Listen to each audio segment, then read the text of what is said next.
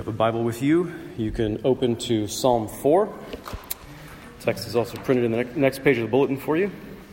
There are some Bibles available on the tables in the back there. If you need one of those, Psalm 4. Uh, there are, so we're going through just a series on the Psalms, doing the first several before we start skipping, um, uh, skipping Psalms, but uh, we're going to do the first five at least um, before we move on. There are some similarities here between Psalm 4, which we're looking at this week, and Psalm 3, which was last week. Uh, they both have to do with conflict. They both have to do with conflict. In fact, we're beginning to see a theme that runs throughout the Psalms. So many of the Psalms have to do with conflict. So many of the Psalms have to do with uh, the enemies that we face and the hardships that we face because we're in conflict. I've heard the Psalms generally described as battle songs actually. Um, Psalm 3 had to do more with conflict where, uh, where we contributed to the problem and we're in a mess that's at least partially of our own doing. Uh, Psalm 4 has to do more with conflict where we're uh, wrongfully accused. But both of these see an inner turmoil in this conflict uh, where God is our only help. And so we're going to God for our help through conflict. The Psalms are there so that we can access God's help as we sing them. That's how they've uh, historically and traditionally been used. Um, that we would access God's help through the Psalms as we sing them. We're meant to face the hardships of life in a fallen world with songs in our hearts and uh, even this ancient poetry on our lips. Singing is good for you.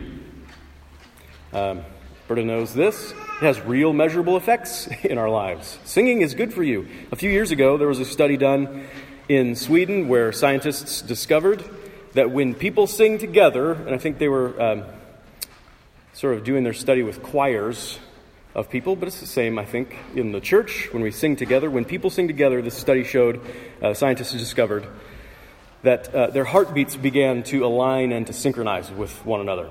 it's an interesting effect that nobody would anticipate, probably, but their findings there they suggest that singing together with others may have certain health benefits. Don't need to go into the findings of that study, but I think that's an amazing feature of singing in general, when we sing together in general. And it helps us to understand the function of how the Psalms work in our lives, in particular, when we, when we sing those together, if you will. The Psalms are given to us so that we can sing them with Jesus, so that our hearts can synchronize with Him, with His heart, as our worship leader. We should become familiar with more of the Psalms in musical settings for singing. I think there are a lot of churches that are moving more and more toward this. I think it's good for us, but meditating on them together we'll have to do for the moment. The king is our battle song leader. What does that mean? Let's figure it out. Let's take his words into our hearts. Uh, let's uh, pray, then we'll read the scripture together.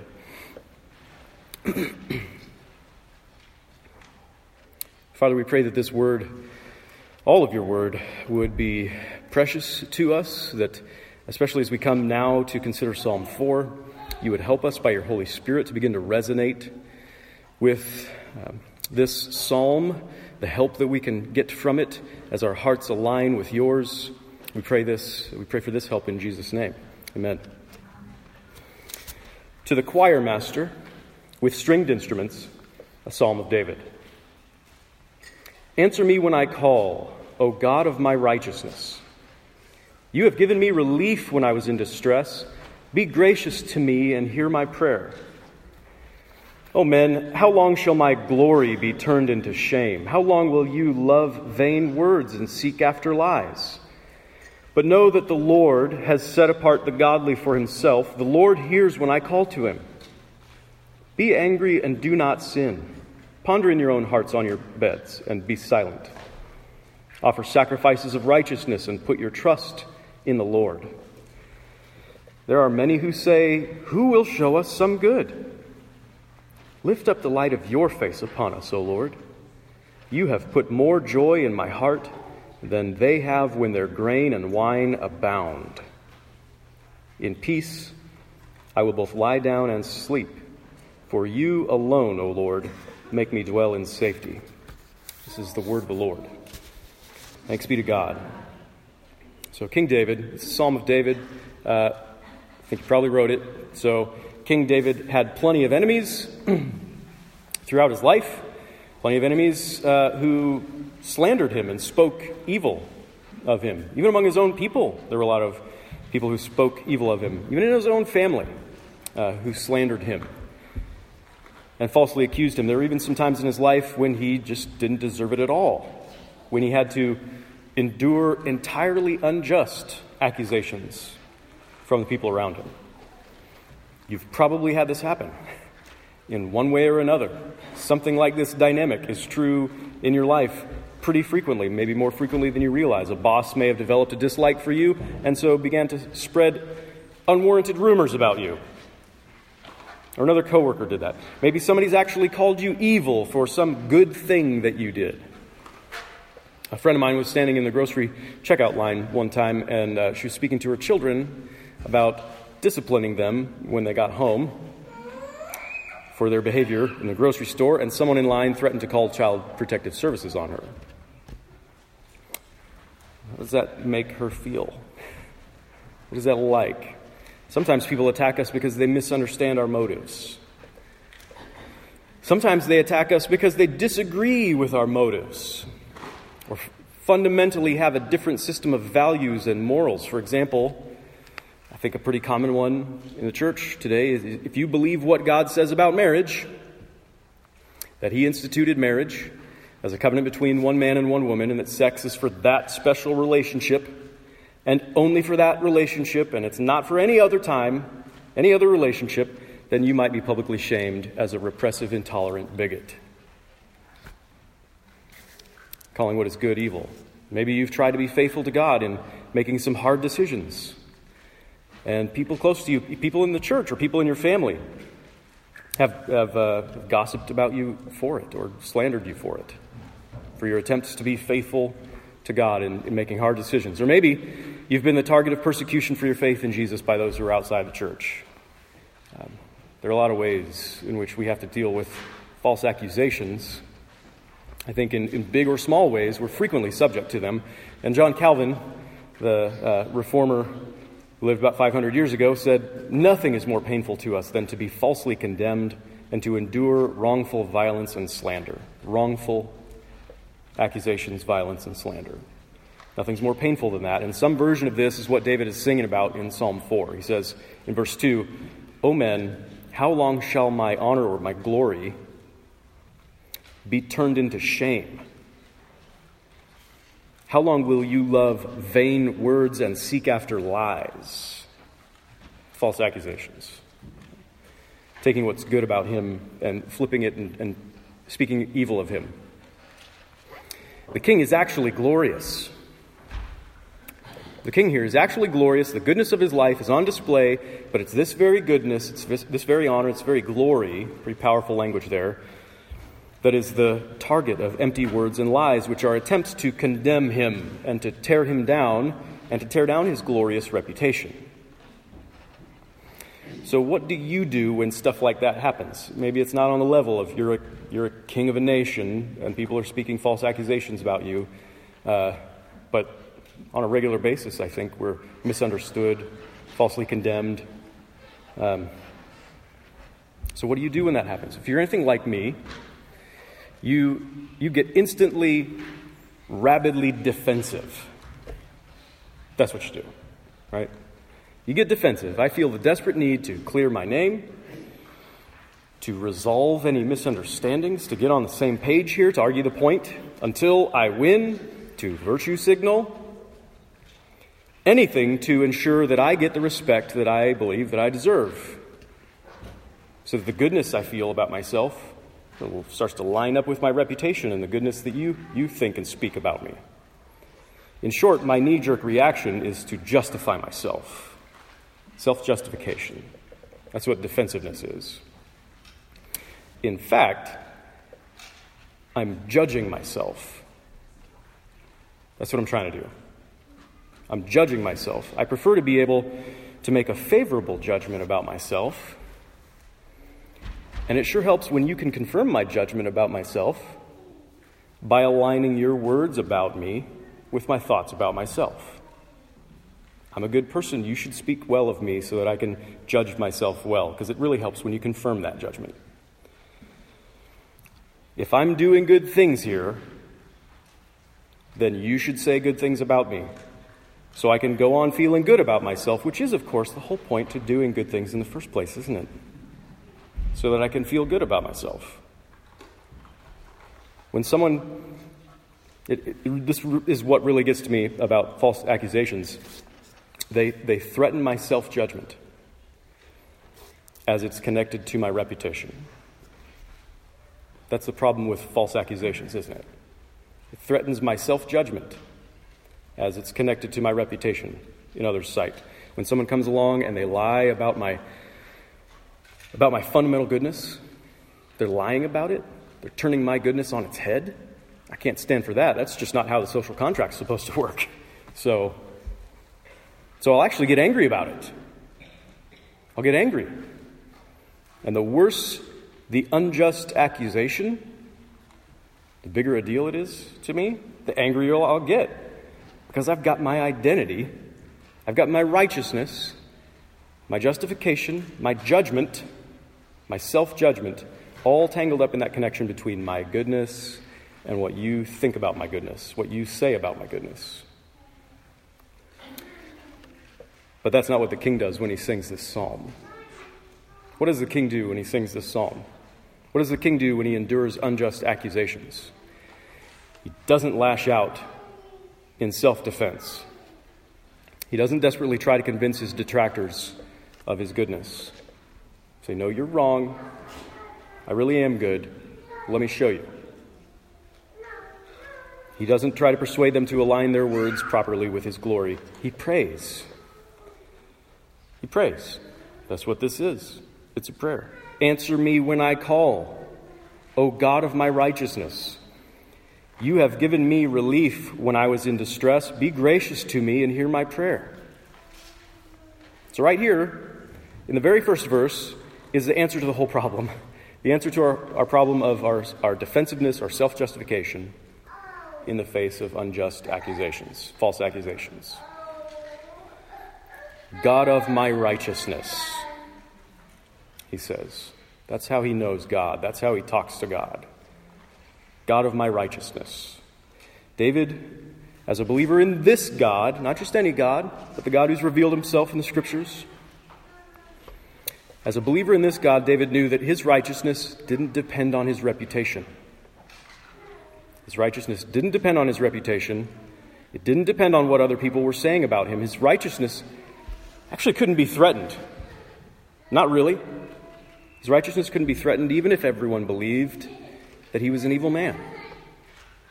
Everybody else is set against him, making false accusations and spreading lies about him.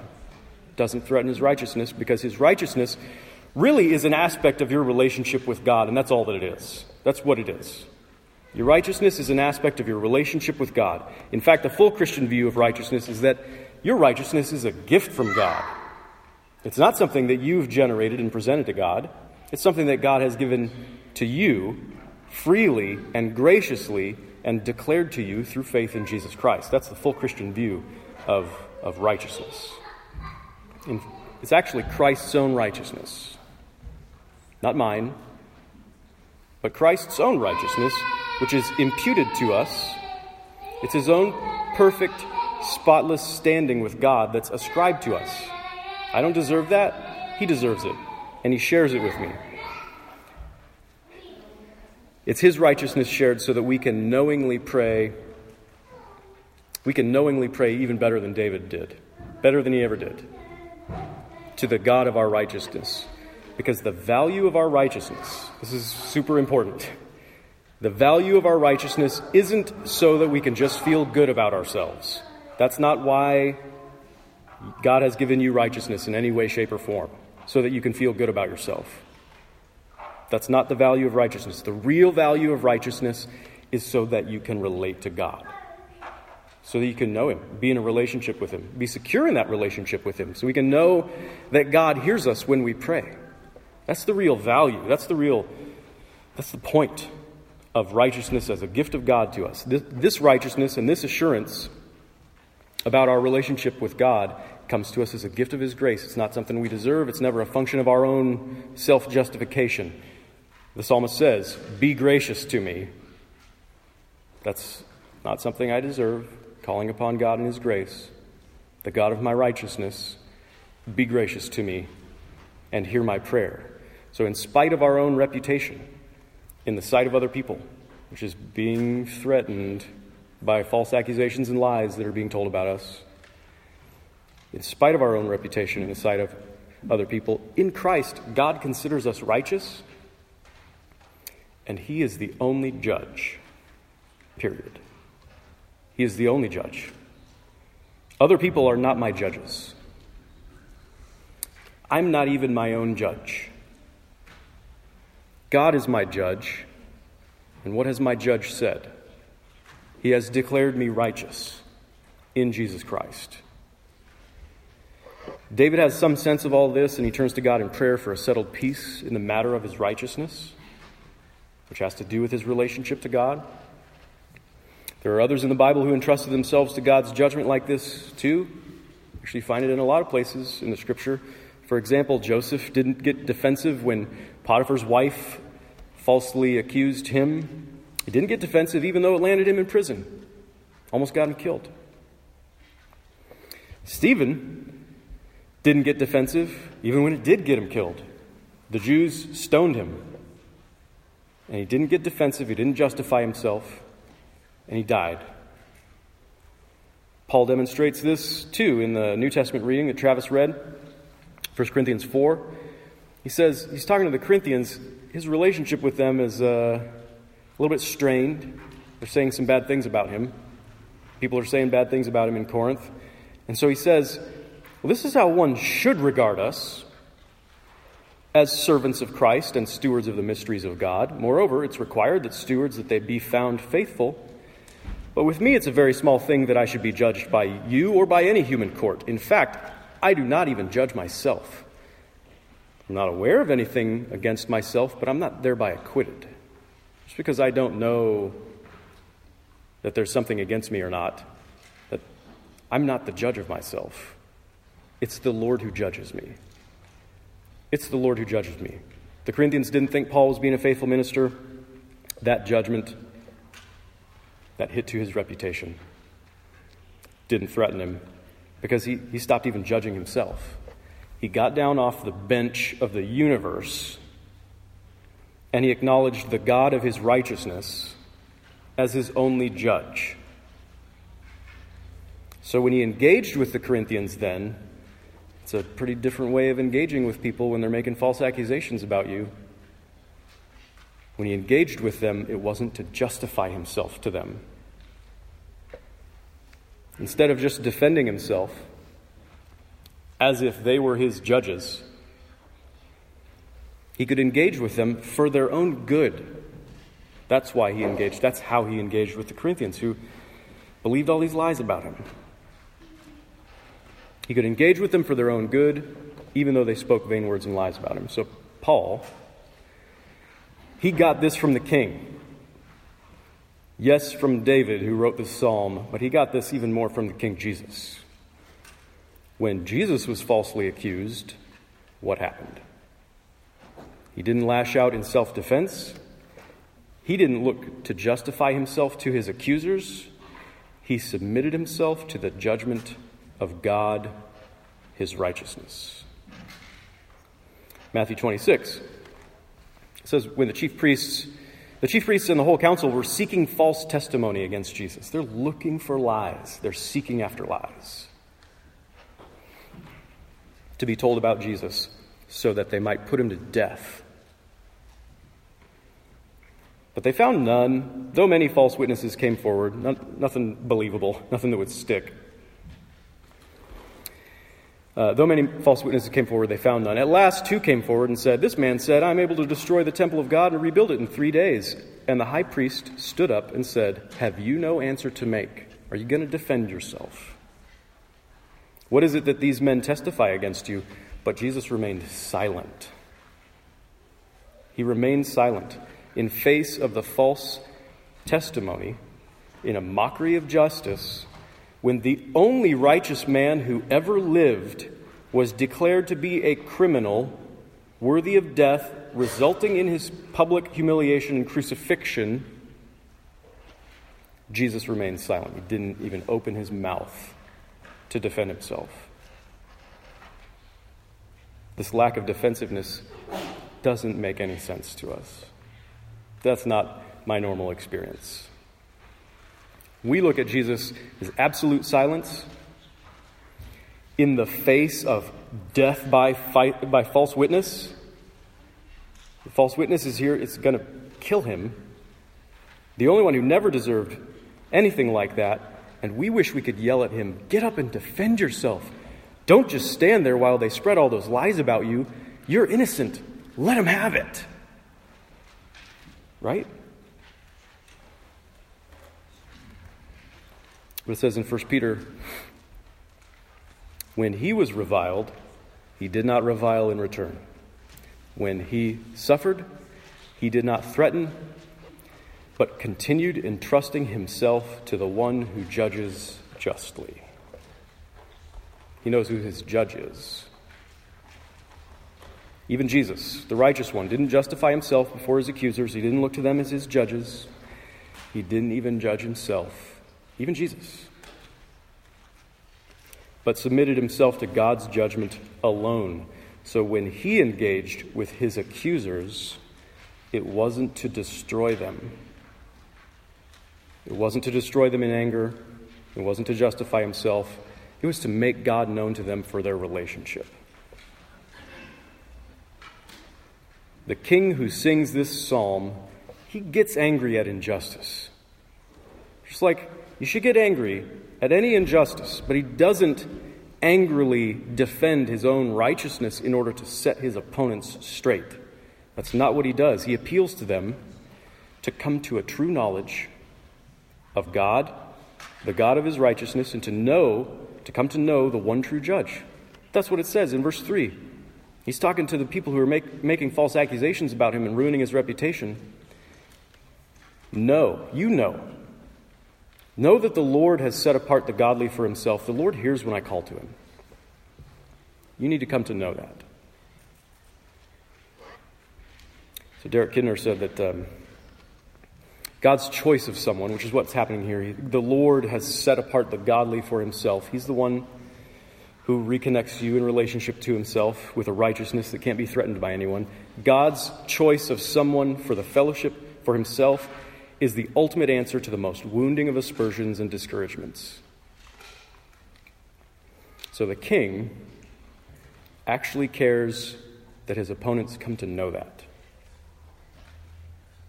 He actually cares that they change. They come to know this, that they'd come to know the God who is the one who sets us apart for himself, for relationship with himself. He actually cares that his opponents would come to know that the God of our righteousness, the God who's the only just judge is the one who claims us for himself, who welcomes us into a secure relationship and listens and responds to our prayers. You can really have a relationship with God because of Him, because of His grace. And, and the king wants his opponents to know that. Jesus is the only one who can really pray a prayer like this. The only reason God hears me, then, the only reason I fit into this category of people who have been set apart for, for God, and that the, that the Lord hears when I call on Him, the only reason God hears me is because I call on Him by faith in the name of Jesus Christ, who's the only one who can pray this prayer. God hears Jesus, therefore, He hears me when I come in Jesus' name. God counts Jesus righteous. Therefore, God counts me as righteous in his name. That's how God sets people apart for himself, for relationship with himself. In Christ, the only truly righteous one. He's, God is the judge who judges you righteous in Christ, who justifies you. That's how righteousness works. That's the only way righteousness works. And God even wants his, his opponents to know that. And that really makes a difference for how you approach unjust accusations without getting angrily defensive, without just being self justifying. Somebody's speaking lies about you, getting on your case about something you didn't do, or turning your good into evil. you can engage with them without, not just without getting angrily defensive, you can even engage with your accusers for their own good. That's what you can do.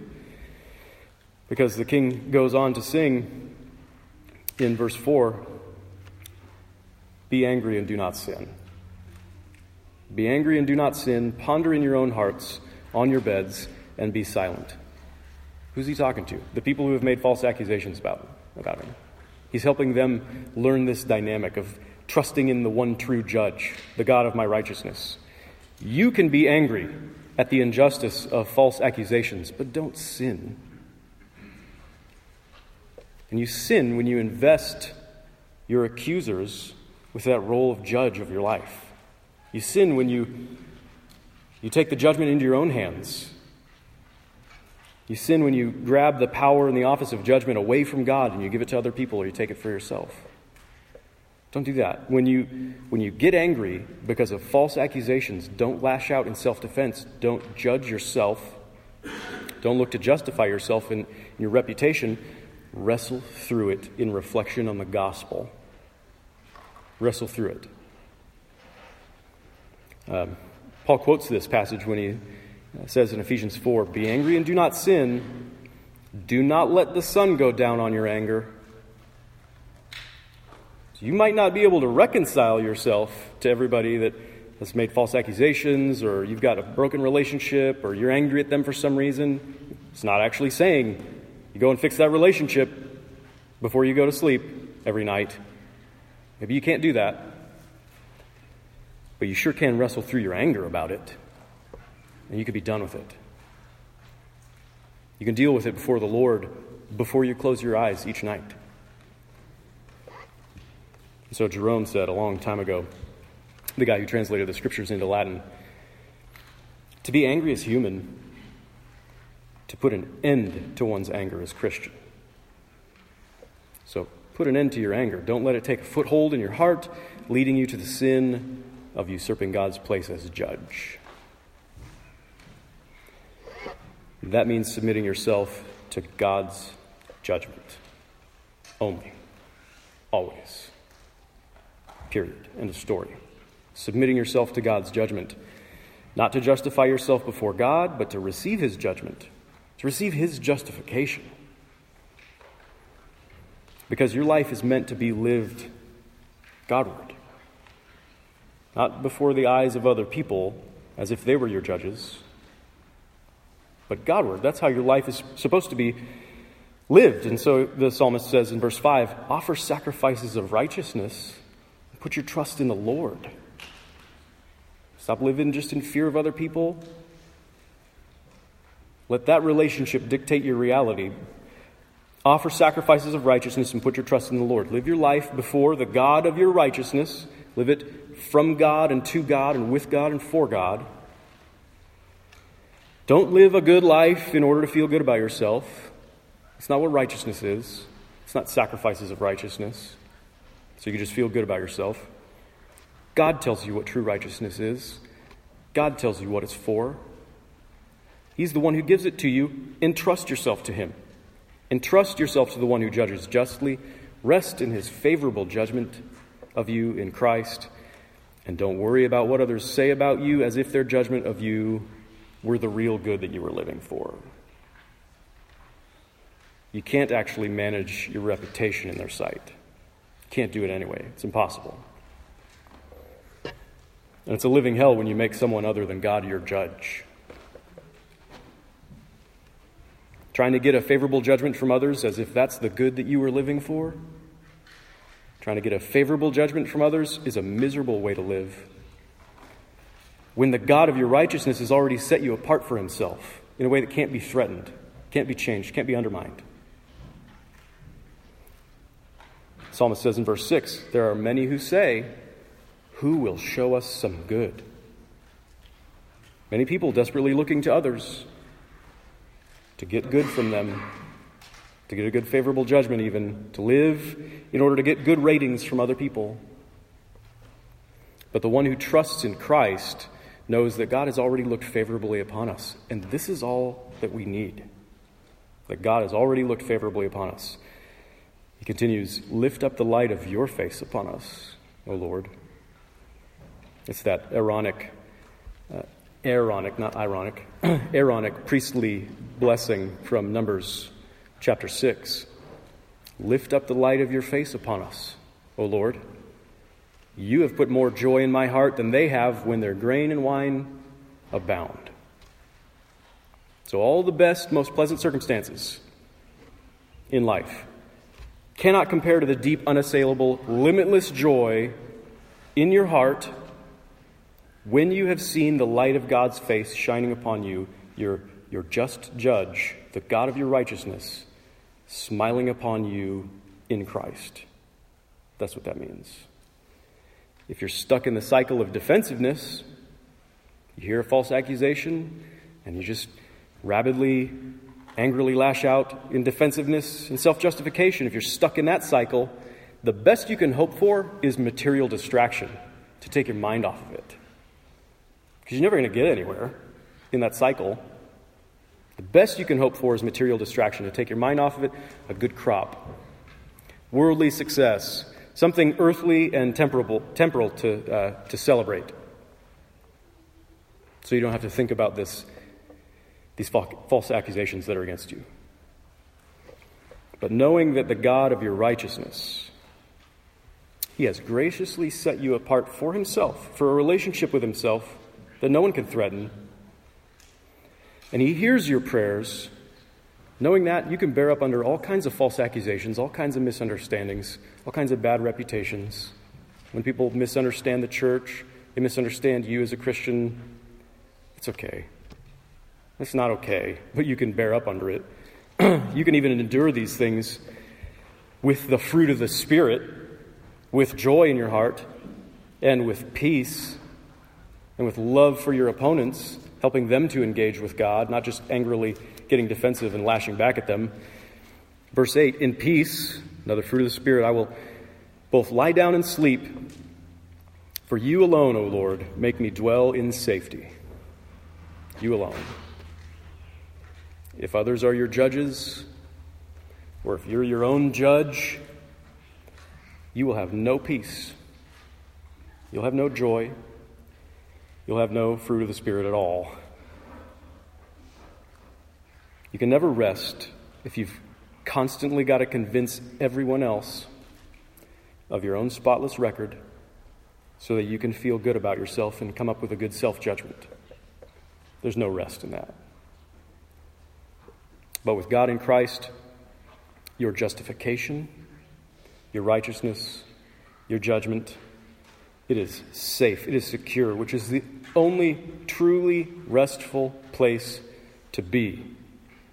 So let the King teach you and lead you in this song.